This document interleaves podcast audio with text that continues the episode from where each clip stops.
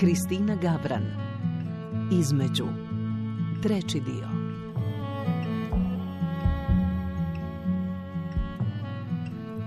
Subotom nikamo ne idemo. Pada kiša i tmurno je i ne možeš ni na kavu. Mislim, ovdje nema kvartovskih kafića. Morali bi kupiti povratnu kartu za autobus do centra grada, onda dvije kave, a ovdje rade samo one velike, s puno mlijeka. Nema mog malog makijata, koji ja uvijek pijem. I sve skupa bi nas koštalo oko deset kava u Zagrebu. Eto, zato ostanemo doma i gledamo Netflix u krevetu i grickamo orahe koje sam dobila od bake zadnji put kad sam bila kod nje. Sunce moje, možda je ovo posljednji put da se vidimo. Rekla sam baki da ću napraviti orehnjaču po njezinom receptu. A ona da nam kuća malo zamiriše. Ali ne da mi se. Dok je vrijeme ovako, baš mi se ništa ne da. A baka je ljuta na Marka, zato, mislim, zato što kaže, eto, da me, da me on povuku u Englesku. Mogla si se i bolje udati. A ne bi ona to pred njim rekla. Nego njemu eto gura pohance u tanjur, prigovara mu kao kak je mršav i komentira e, kako ja nikad nisam naučila kuhat. Ono, kak, kak Bog zapoveda, tak, baka. kak Bog zapoveda, ne znam kuhat. Ali kad ostanemo na samo, onda grinta i kuka protiv te e, proklete selitbe i govori mi da, eto, jednom kad ona umre, mi ćemo prodati njezinu kuću i lijepo otplatiti kredit za stan u Zagrebu. A ja sam se dosta načekala u životu. A nje onda neće biti i Sad još samo čekam smrt. uzaludio i čekanje. Bojim se te buduće iznenadne bakine smrti. Kad kažem iznenadne, Valjda ćeš mi doći na pogreb iz te svoje engleske. opet se pravim da ne čujem.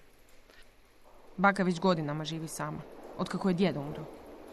Uzalud je mama nagovara da se preseli u Zagreb, a ona ne želi ni čuti. Prezrivo Zagreb naziva gospodskim gradom, u koji bježe studenti koji se boje rada na zemlji. Ali ipak, baka je bila ta koja je nagovorila djeda da pošalju svoju kćer na studij i štedjela i izdvajala za podstanarski stan u Zagrebu i za mamine knjige. A znala je baka oduvijek da ju se kćer neće vratiti, ali svejedno je prigovarala. A nekad mi se čini da ona mora prigovarati. Ipak, jednu mudrost ne propušta spomenuti. Jednom kad se udaš, nemoj se razvoditi. Svi su muškarci i onako isti. Lakše je s nevoljom koju već poznaješ. Baka je s djedom provela 62 godine. Ponavljala je tu brojku nekad s uzdahom, nekad s ponosom, nekad ljutito i bijesno. Djed je umro s prstenom na ruci. I baka do posljednjeg trena nije znala da li je veće svetogrđe skinuti zlatni prsten s pokojnika ili ga s njim pokopati. A na kraju je prsten s djedom otišao u grob. A baka je istog dana skinula svoj s ruke i sakrila ga u jednu porculansku posudicu za šećer. A taj servis za kavu koristila je samo u posebnim prilikama. A takvih već dugo nije bilo. Servis je posljednji put iznesen na stol na proslavi moje diplome prije nekoliko godina. Moje vjenčanje došlo je u paketu sa selitbom k Marku u Englesku, pa je baka bila previše ogorčena, mislim, više ogorčena nego sretna. Tako da je crnu tursku kavu servirala u običnim keramičkim šalicama. Marko takve sitnice i onako nije primjećivao, ali mama i ja smo poruku primile na znanje. Zamišljala sam kako prsten u toj šećernici postaje sve slađi i slađi.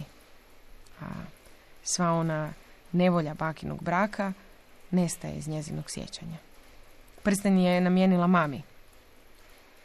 Kao plaću za to što će nakon smrti odjenuti u pogrebnu odjeću. Molila je mamu da joj obeća da njezino tijelo neće završiti kod nekih profesionalnih službi, već da će ona sama počešljati, obući, našminkati. Baka je i u smrti htjela zadržati kontrolu. I svima davala zadatke. Što i kako trebamo činiti. Vidimo se na ljeto, bako. Budi mi zdrava i živa. I pripremi mi teglice pekmeza od marelica. Ja, ja ne govorim baki da taj pekmez jedem štedljivo. Samo u posebnim prilikama. Jer i mene je strah. Kad ću doći do tog dna posljednje teglice. Hrvat ubio Engleskinju. Stoji u današnjim novinama na sedmoj stranici. Uz članak se smjestila fotografija osumnjičenog ubojice i zajednička fotografija para na godišnjem odmoru. Ubojstvo se dogodilo u Londonu, u kući iz koje on ocelio prije dva mjeseca, ali je bez njezinog znanja zadržao ključ i provalio u srednoći. Članak naravno sadržava još pikanterija iz privatnog života i izjavu susjede koja je čula buku kroz zidove te pozvala policiju. Ubojica je u bijegu. Čula sam da se to kod njih često događa. Muž ubije ženu jer ga je ostavila. Oni ne znaju prihvatiti ne. Komentiraju dvije kolegice u uredu članak. Približim se, ali odmah utišaju glasove i okrenu drugu stranicu. Sumnjičavo me gledaju. Kao da uspoređuju moje crte lica s onima čovjeka iz novina. Na putu kući primjećujem kako ljudi krate vrijeme u autobusu listajući novine koje se besplatno dijele na punktovima u gradu. Svaki primjerak sadrži tu istu priču, a ja pogledom pokušavam uhvatiti hoće li se putnici udubiti u članak ili ga preskočiti. Jesi vidio ti što je, što je bilo danas na televiziji? Znači na televiziji. Da, da, i to na BBC-u. Katie me pitala kako to da su hrvatski muškarci tako nasilni. Mislim, čitala kao neke statistike, brojke, nemam pojma. I? Što si joj rekla? A što bi joj rekla? Da nisu svi Hrvati isti. Priča se proteže kroz medije čitav tjedan. U utorak izlazi i u hrvatskim medijima. Policajci su pronašli nož odbačen u kanti za smeće, a ubojica je još uvijek u bijegu. U srijedu se u lokalnoj zajednici održava molitva u svijeće. Žrtva je bila omiljena frizerka. U četvrtak novinari odlaze u ubojično rodno mjesto i pokušavaju dobiti izjavu od njegovih roditelja, koji naravno ne govore engleski i metlama ih tjeraju iz svog dvorišta. U petak ubojica uhićen. Skrivao se kod prijatelja u podrumu. U subotu izlazi posebna reportaža o femicidu i o tome kako se prema tom fenomenu odnosi društvo u raznim državama svijeta. Cijeli tjedan imam grču želucu i patim od nesanice. U nedjelju svećenik grmi s propovjedaonice. U našoj zajednici dogodilo se krvavo ubojstvo. Bačena je ljaga na sve nas. Što mi imamo s tim? Čovjeka ne poznaje. Ni iz Hrvatske, ni odavde. Ubojstvo se dogodilo u Londonu. Moglo je to bi bilo ko, eto ovaj put Hrvat. E, meni je već dosta toga da nas je sve trpa u isti. Trudiš se stalno biti dobar migrant, smiješiti se kao englez, pozdravljati kao englez, a onda dođe ovakva neka budala i sve uništi. Mi Hrvati kao da smo najgori na svijetu. A nisu ni trebali napisati da je Hrvat. Čista mržnja prema migrantima. Što im je to baš trebalo u naslovu? A valjda jer je ona engleskinja. A inače ne bi ni pisali. Tako je. Šta bi pisali? Pa žene neprestano ubijaju. Jedna više ili manje, zar ne? Vi Hrvati ili vi muškarci, tako je sve jedno. Raspravljate tu sa strane kao da vas se to ne tiče, a trebalo bi vas se ticati. Ajde, Sandra, šta si tako histerična? Slušaj, Ante. Žena i kći će ti biti histerične kad čuju kakve nebuloze tu pričaš. Ni tri godine u Engleskoj nisu te ničemu naučili. Ti, Marko, znaš šta? Sramota me što sam u žetu. Pa zaboravila si da si ti iz Hrvatske.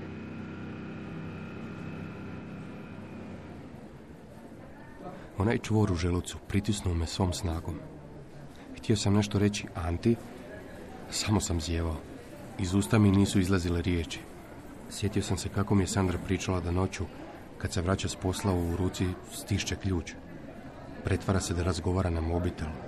Ogledava se preko ramena i uvijek ubrza korak ako primijete nekog iza sebe. Potrčao sam za Sandrom koliko su me noge nosile. Da? E, stari, kako je u Londonu? Nikolu nisam čuo godinama.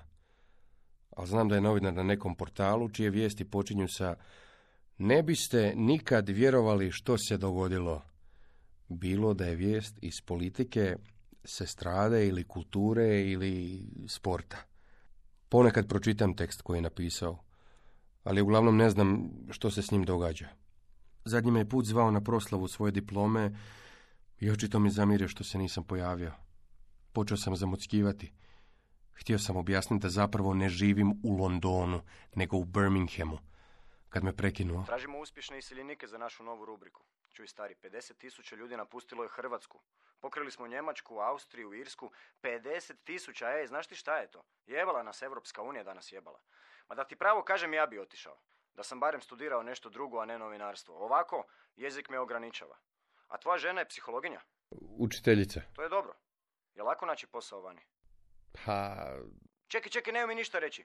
Budeš kad dogovorimo snimanje, da se ne ponavljaš. Mediji su puni priča o mladim Hrvatima koji su nakon ulaska u Europsku uniju požurili van zemlje. Odljev mozgova. Vrište naslovnice. Ponekad, evo ponekad se nasmijem na takve priče.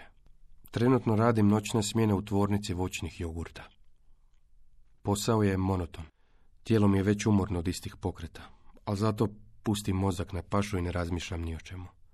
Mojoj firmi sjajno je krenulo. Dobit se povećavala, svi smo se nadali povišici ili barem bonusu. No šefovi su odlučili da je krajnje vrijeme da ured premjeste iz Birminghama u London. Ipak je tamo centar svijeta. Izračunali smo da bi najbolje bilo uzeti malo otpremninu koju su mi nudili te pronaći novi posao. Počeo sam voziti Uber po gradu, raditi na Zero Hours ugovoru u tvornici, na slaganju kartonskih kutija i kao ispomoć na aerodromu. Sa svakim tim privremenim poslom mogao sam osjetiti kako se Sandrino poštovanje smanjuje. Pa kad me na idućem razgovoru za posao pitaju gdje se vidiš za pet godina, ne, ne znam kako odgovoriti. Ne znam gdje sam iduće zime, a kamoli za pet godina. Hoće li Sandra za pet godina biti kraj mene? Imamo li u toj budućnosti neku djecu kraj sebe? Živimo li u Engleskoj, Hrvatskoj ili negdje drugdje? E, ne volim se isticati ni pojavljivati u medijima. E, stari moj, lako je tebi, ti si uspio. Mm, tek sad dolaziš. Mogla sam tako i umrijeti na podu, niko ne bi ni znao. A Marko nije mogao doći. Mama, Marko je upravo dobio novi posao. Ne može sad uzimat godišnje. Ovo je hitna situacija. Nema od njega puno koristi. Mama će mjesec dana imat gips na nozi i biti nepokretna.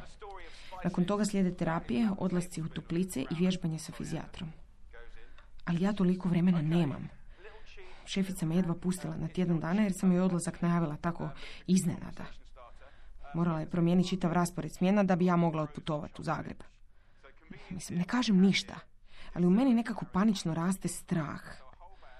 Na večer zovem Marka i šapućem u sobi da me mama ne čuje. Gle, ne mre mi je sad ostaviti. Pa, mislim, ona ne mre sama ni po vodu otići. Ali ako se ne vratim, kužiš, dobit ću otkaz. Tu nema govora. Ej, moraš ostati.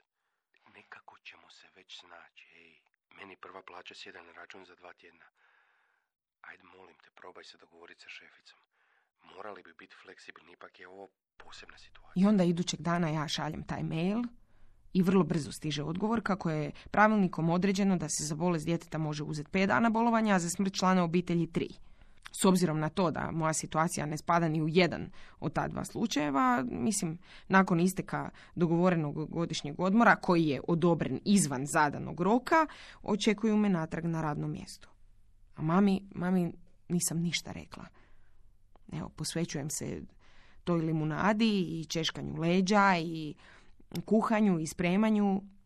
I onako gledam po tom stanu i primjećujem koliko se stan promijenio od kad sam se ja ocelila. Mama ga je ono ko hrčak nakrcala sa stvarima. Kuhinja je puna plastičnih kutija od jogurta i sladoleda, u smočnici ima zalihe hrane za nekoliko mjeseci, kupaonica je prepuna toaletnog papira i raznih spreva za čišćenje. Na svako spominjanje da bi taj nered trebalo malo očistiti, naravno da mama negoduje i gunđa. Ti si tu došla u moju kuću i sad pokušavaš promijeniti moj raspored. Mama, sad sam ovdje. Ajde, ajde. Samo nemoj danas presoliti meso. U kuhinji tučem te šnicle, dok me u grlu steže. Ovaj lom noge izgleda kao neka vježba za starost. Eto, mama vježba kako je to biti nemoćana, a ja vježbam kako se skrbiti o njoj. Eto, i nijedna se ne snalazi. Nijedna do sad nije razmišljala o starosti. Pogotovo ne u kontekstu toga da ja ne živim kod nje. Idući dan prenesem televizor u maminu spavaću sobu i to ju je odmah raspoložilo. Onda sam uzela one papire na kojima je zapisala recepte i počela sam kuhat. Svako jelo skuham duplo, a onda višak spremim u jednu od njezinih onih tih plastičnih kutija. Na kutiju lijepo stavim natpis s nazivom jela i datumom i onda spremim to u duboko. Temeljito čistim kupaonicu, mijenjam žarulju u hodniku, popravljam taj rasklimani stolić za kavu. Mama, kad dođemo na ljeto, prefarbat ćemo zidove Marko i ja. Ma daj, pusti to. Ko zna hoćete li imati godišnje. Ma naći će se. Ako ne na ljeto, onda ne znam, u ranu jesen. Treba malo osvježiti stan. Nakon šest tjedana skida gips i kreće s terapijama. Doktor e, joj pokazuje kako vježbati atrofirane mišiće i vratiti snagu. Nesigurno radi prve korake, a ja onako plješćem od sreće, vićem bravo mamo, bravo! I tako gledam to i evo. Slušaj, mala. Čini mi se da smo zamijenile uloge. Vrijeme je da se ti vratiš Marku u Englesku. Ali mama, ko će te voziti na terapiju? A to je samo dva puta tjedno. E, evo, dogovorit ću se s Jasnom. Sad mogu sama sebi skuhati lijepu kavu, to mi je najvažnije. Ti si svoje obavila. Ja se vraćam. A, a ti kako želiš? Objavila je nakon prvog ultrazvuka. Sad sjedi zavaljena u fotelji, rukom nježno miluje trbuh i gleda stanove na njuškolu. Najradije bi se preselilo u Maksimir. Tamo je, jel, sve zeleno, ima parkova, pa čak i zološki vrt za našu bebu. Dvosobni stan s balkonom, prvi ili drugi kat. Već mašta o tome kako će na balkonu saditi začinsko bilje, a onda kuhati umake za tjesteninu s bosiljkom, origanom i majčinom dušicom. Hrvatska je najbolja kad djeca rastu. Čist zrak, kvalitetna hrana, a bit ću i blizu mami, ako što zatreba. I moja kuma Maja je trudna. Taman se možemo družiti na porodiljnom. Lijepo je da djeca rastu skupa. Sad kad smo lijepo ušli u Europsku uniju, cijene će ići samo gore. Mislim, treba uskočiti na taj vlak, na vrijeme. Ja ću se zaposliti u školi, a ti možeš raditi u nekom od ovih EU ureda. Sad dobro znaš engleski, pa šta ti više treba? Idući dan se pak predomisli pa kaže... Znaš šta, stvarno je vrijeme da kupimo kuću u Birminghamu. Napokon evo imaš siguran posao, kreditno si sposoban, mogu bi isto više konačno prodati taj stan u dugovama i evo imamo dovoljno za kaparu ovdje. Dijete će lijepo naučiti engleski i onda su mu sva vrata otvorena. Možda će jednog dana ići na Oxford, na Cambridge. Pokazuje mi fotografije na tražilici Right Move. Objašnjava razliku u cijeni između terraced, semi-detached i detached kuća. A meni se to čini kao puno novaca. Ako ne budi lud, pa cijene mogu ići samo gore. Velika Britanija je ozbiljna zemlja, gospodarstvo cvijeta, svakog dana se doseljavaju novi ljudi. Kuće će samo e, nedostajati. A to, to, to je dobra investicija. Već idući dan govori kako je ne, ne pada joj na pamet da ostane ovdje. Vratit ćemo se u Zagreb. To je, na šta, to je jedino pametno. Zašto da dijete, molim te, e, odrasta ovdje u tuđini? Još uvijek ne znamo je li beba curica ili dečko. Ali ona je isplanirala dvije paralelne budućnosti. I za nju i za njega. Njezina previranja pripisujem utjecaju hormona, pa ne raspravljam previše, nego je masiram stopala. Vidim da uživa u trudnoći i pažnji koju joj pružam. Ali ne znam, ne znam kako ispuniti sve njezine želje. Kad Sandra zaspi, iskradem se iz kreveta i provodim sate na internetu čitajući engleske portale o roditeljstvu. Pitam se kakav ću bit kao tata. Primjećujem da sam često rastresen i nervozan ili pak bezvoljan i umoran. Imam osjećaj da sam s jedne strane premlad, a s druge prestar za očinstvo. Svađam se i, i kad treba i kad ne treba, umjesto da se da se zaustavim i pokušam shvatiti drugu osobu.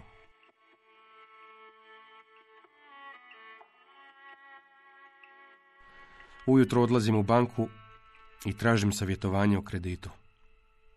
Osobni bankar pregledava moje dokumente, stanje na računu i mjesečne troškove. Postavlja pitanja o životnim planovima na koja ja ne znam odgovoriti. Te napokon kaže da mi mogu ponuditi kredit na 33 godine. Ali trebao bi skupiti, jel? Veći depozit jer ipak nisam britanski državljanin.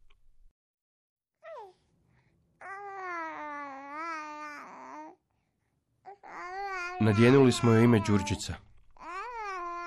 Škakljamo je po obrazu i dozivamo Bebiće naša, Đurđice, cvjetiću. Cvjetiću.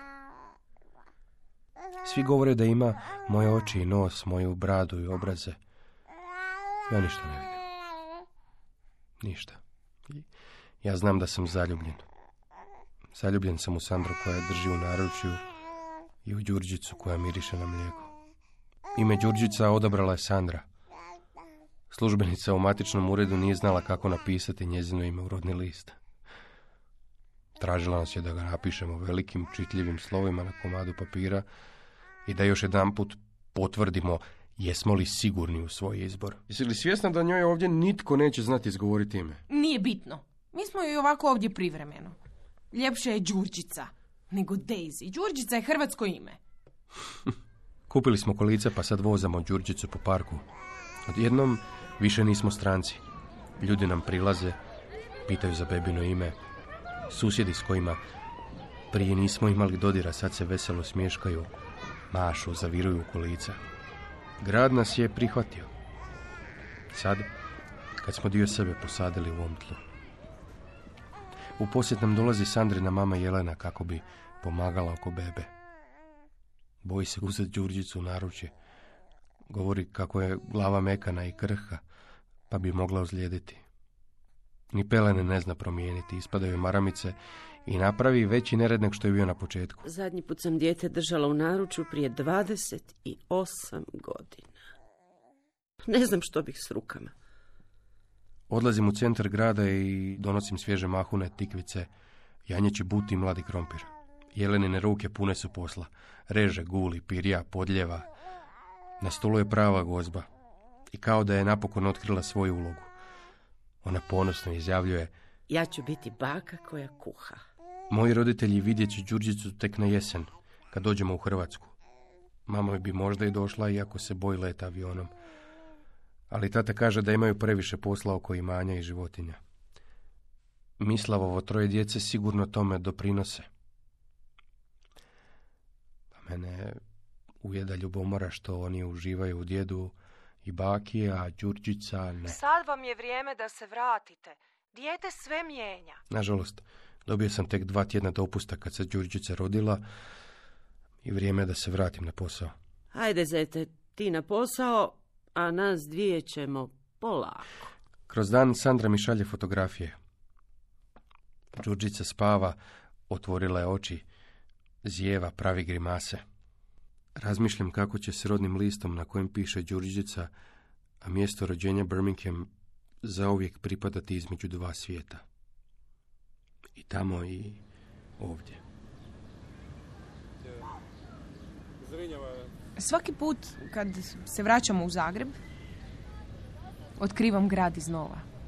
Grad raste, diše, mijenja se. Čini mi se da to niko ne primjećuje. Niko osim nas koji svraćamo dva puta godišnje. Ono, dogovaram stotinu kava, sjedim po novim terasama kafića i popijem toliko malih makijata u danu da mi navečer bude zlo. Ali ovog puta naš je dolazak drugačiji. Stamo putuje Đurđica i pokazujemo i tramvaje na glavnom trgu, biramo trešnje na dolcu, šećemo se oko Jarunskog jezera, slušamo koncerte na Zrinjevcu. Zagreb nam se pokazuje kao nov grad. Otkrivamo neke nove rute kojima još nismo hodali. Znaš kaj, vi ste dobro napravili to kad ste otišli iz ove Vukojebine. Kod nas će samo ove migrante s istoka naseli. Daj pogled koliko ih ima. Pa mi smo u Englesku došli s istoka. To je drugo. Mi smo civilizirana zemlja. Ne vidi pred sobom jadnike što bježe od rata, već veliku zavjeru kojom nas zapad želi porobiti i promijeniti e, sastav stanovništva. Nika ljubomorno konstatira da bi nam se najradije pridružila. kuka protiv hrvatskog jala, hrvatskog nepotizma, hrvatskog kukanja. Ja sam lijepo rekla svom Saši. Čovjek nije drvo.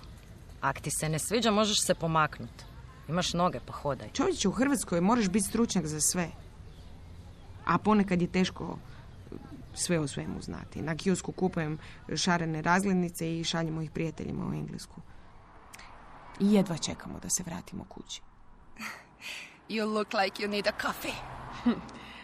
Are you from Poland? Mhm. Magda. Magda je prevoditeljica iz Krakova. Radila je kao sudski tumač, a sada radi u jednom prihvatilištu za beskućnike u centru Birminghama. Njezin muž Marek došao je ovamo kao građevinar, a nakon e, doškolovanja otvorio je vlastitu firmu za vodoinstalaterstvo. Žive u Birminghamu već sedam godina i kupili su kuću u Kings Heathu. E, Tamo je dobar vrtić u koji će njihov sin Pavel krenuti čim navrši godinu dana. E, Magda u kolicima nosi knjigu Bijeli zubi za Ide Smith. Pa satima razgovaramo o njoj. Teme se slažu jedna na drugu, razgovor teče jako lako. Pavel i Đurđica sjede jedno do drugoga na travi i svako žvaće svoju igračku. Raspravljamo o tome kako nam nije jasno zašto u, u sekularnoj državi kao što je Engleska postoje crkvene škole, a mnoge od njih ili su samo za dječake ili samo za djevojčice. No, također se i divimo tome što se u Birminghamu slave svi svjetski blagdani, od kineske nove godine do Ramazana i Divalija. I ah, razgovaramo o tome što smo sve naučile od kako smo došle ovamo. Ja sad kad dođem u Poljsku, pa ne mogu se naviknuti na to kako su svi ljudi na cesti bijeli i jednako odjeveni. Jednostavno mi oči traže ovu raznolikost koja je prisutna u Birminghamu. Razmijenile smo odmah brojeve telefona i dogovorile susret za već idući dan. Magda mi je obećala pokazati gdje se nalazi poljski dućan sa izvrsnim kruhom. Jer obje ne volimo ovaj polusirovi koji se prodaje u plastičnim vrećicama u supermarketima. Navečer pjevam Đurčici uspavanku. Moje koju me je moja baka naučila. Laku noć, mirno spavaj daj. Laku noć, dok opet ne svane. Laku noć. U današnjoj emisiji slušali ste treći dio romana između Kristine Gavran. Redatelj Petar Vujačić. Za radio adaptirala Ivana Gudelj. Igrali su Domagoj Ivanković, Mija Melher, Vlasta Ramljak, Ivan Simon, Ivan Vukelić, Mladen Vujčić, Irena Tereza Prpić, Helena Buljan, Mija Krajcar i Karmen Sunčana Lovrić. Ton majstorica Katarina Račić. Glazbena dramaturginja Adriana Kramarić. Urednica Nives Madunić-Barišić. Hrvatska radiotelevizija. Dramski program Hrvatskog radija 2023.